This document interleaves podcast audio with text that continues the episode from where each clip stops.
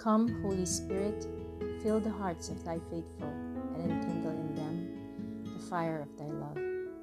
Send forth thy Spirit, and they shall be created, and thou shalt renew the face of the earth. Let us pray. O God, who didst instruct the hearts of the faithful by the light of the Holy Spirit, grant us in the same Spirit to be truly wise and ever to rejoice in his consolation. Through Christ our Lord. Amen.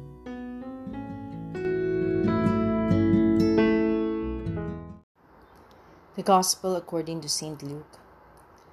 Jesus was praying in a certain place, and when he had finished, one of his disciples said to him, Lord, teach us to pray, just as John taught his disciples.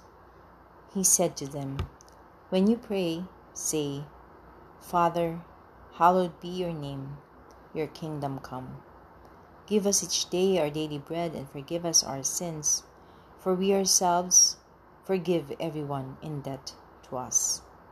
And do not subject us to the final test. The Gospel of the Lord.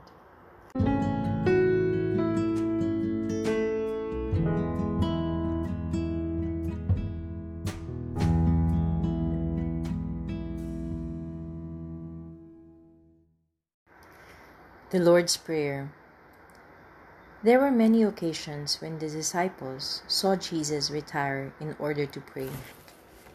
Sometimes he would pray throughout the night.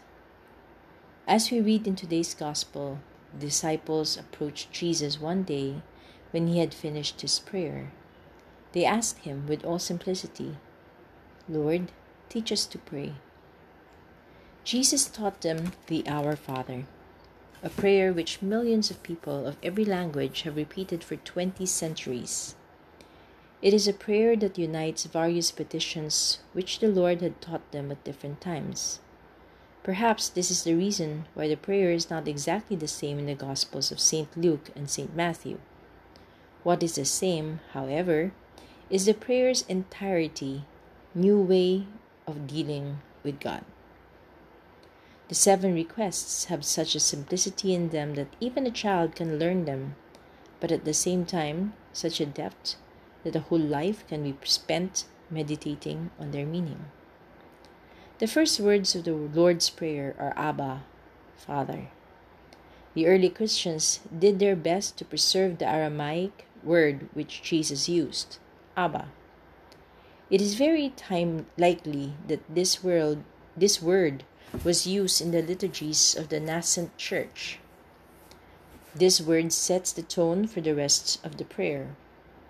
We find ourselves immediately in a relationship of trust and filiation. The Catechism of the Council of Trent teaches that the Lord omitted other words which might have induced awe or fear in us.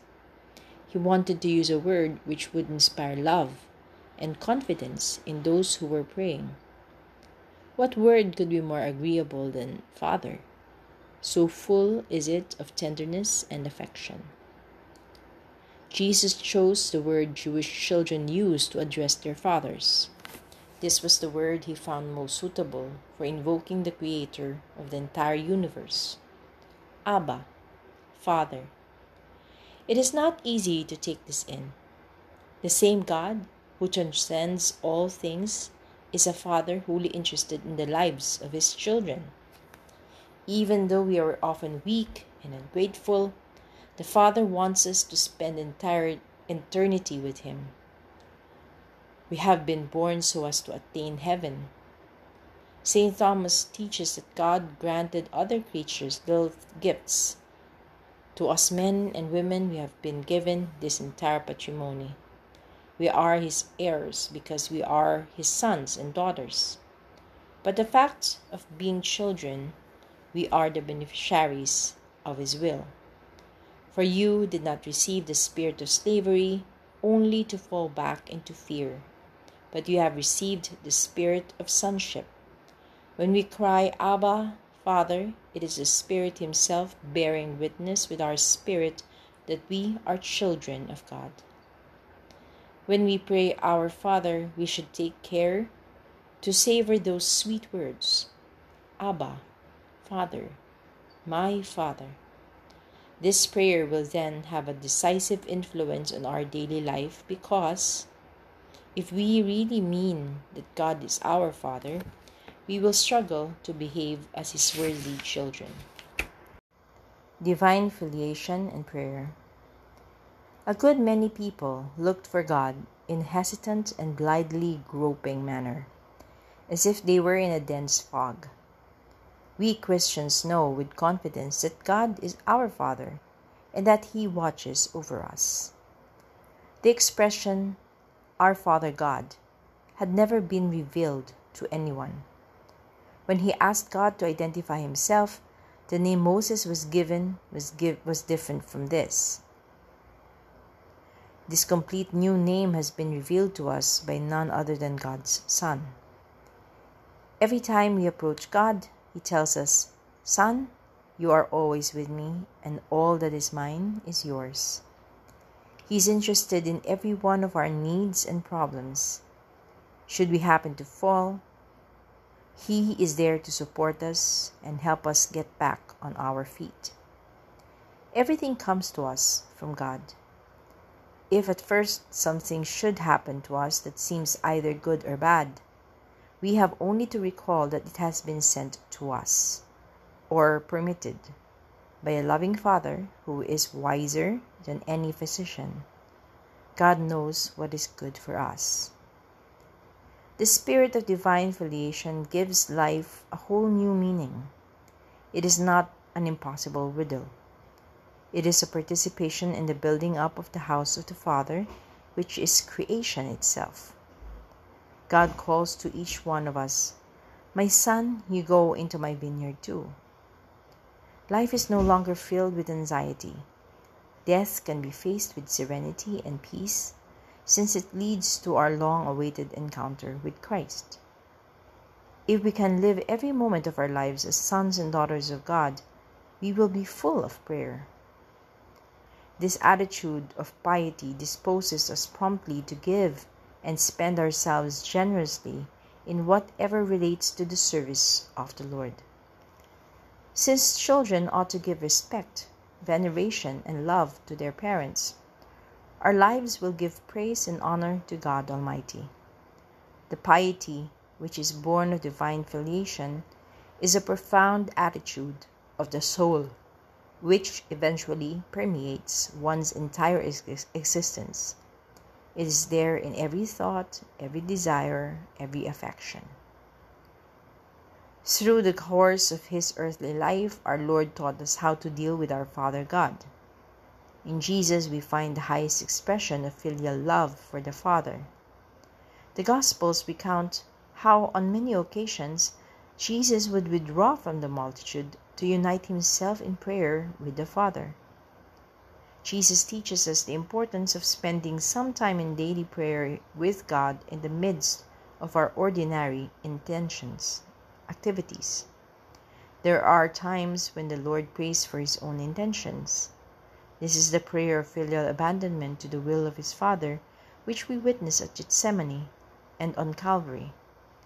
Many times, too, Jesus prays for others, particularly for the apostles and his future disciples, including ourselves. Jesus advises us that filial prayer is necessary if we are to resist temptation, to obtain material goods, and final perseverance. This filial conversation has to be personal. When you pray, go into your room and shut the door and pray to your Father who is in secret. This prayer ought to be discreet. It needs to be a humble petition, like that of a publican. Our prayer should be constant and unflagging, like that of the importunate friend or the stubborn widow. It should be filled with trust in God's goodness. Surely, God the Father knows the needs of His children. He provides spiritual goods as well as material goods for them. My Father, talk to Him like that, confidently. Who art in heaven, Look upon me with compassionate love.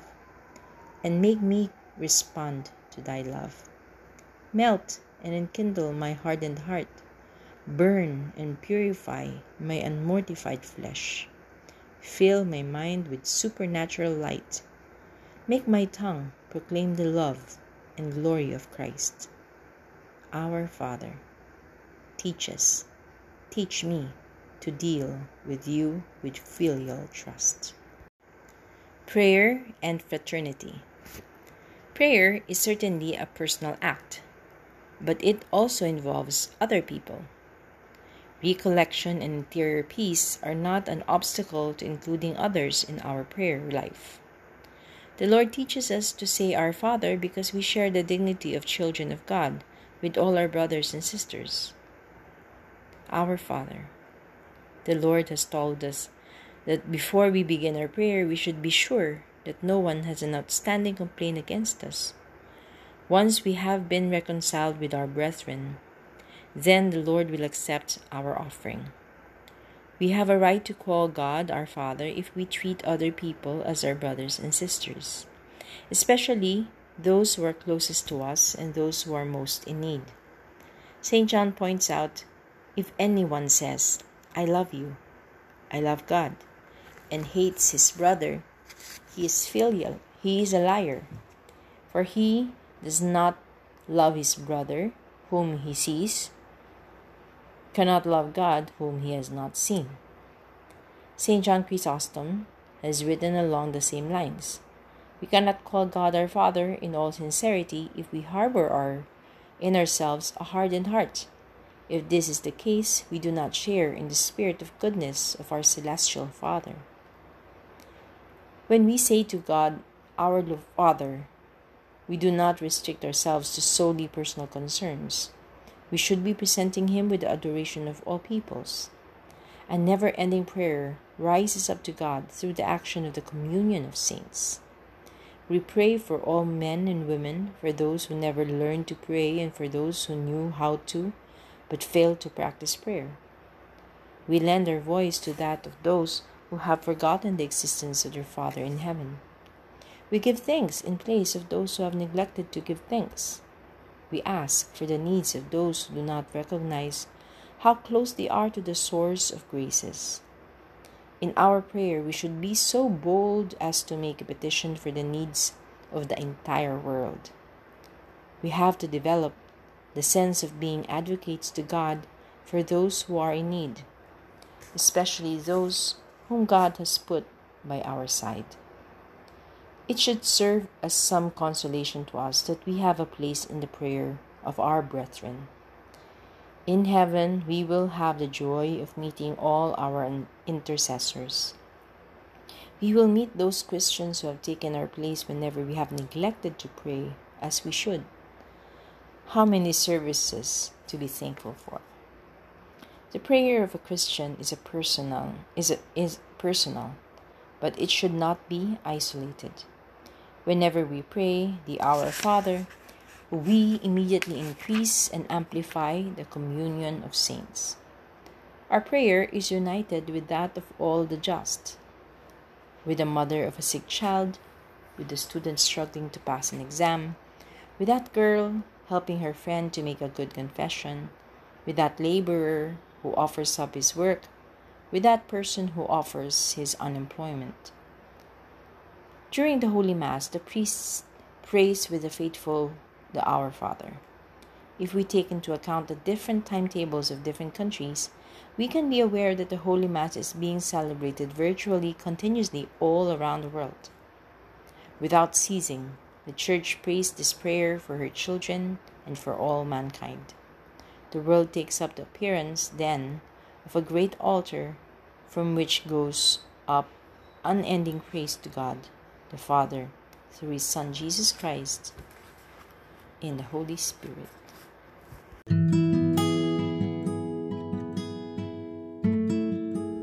We give you thanks, Almighty God, for all thy benefits, through Christ our Lord. Amen.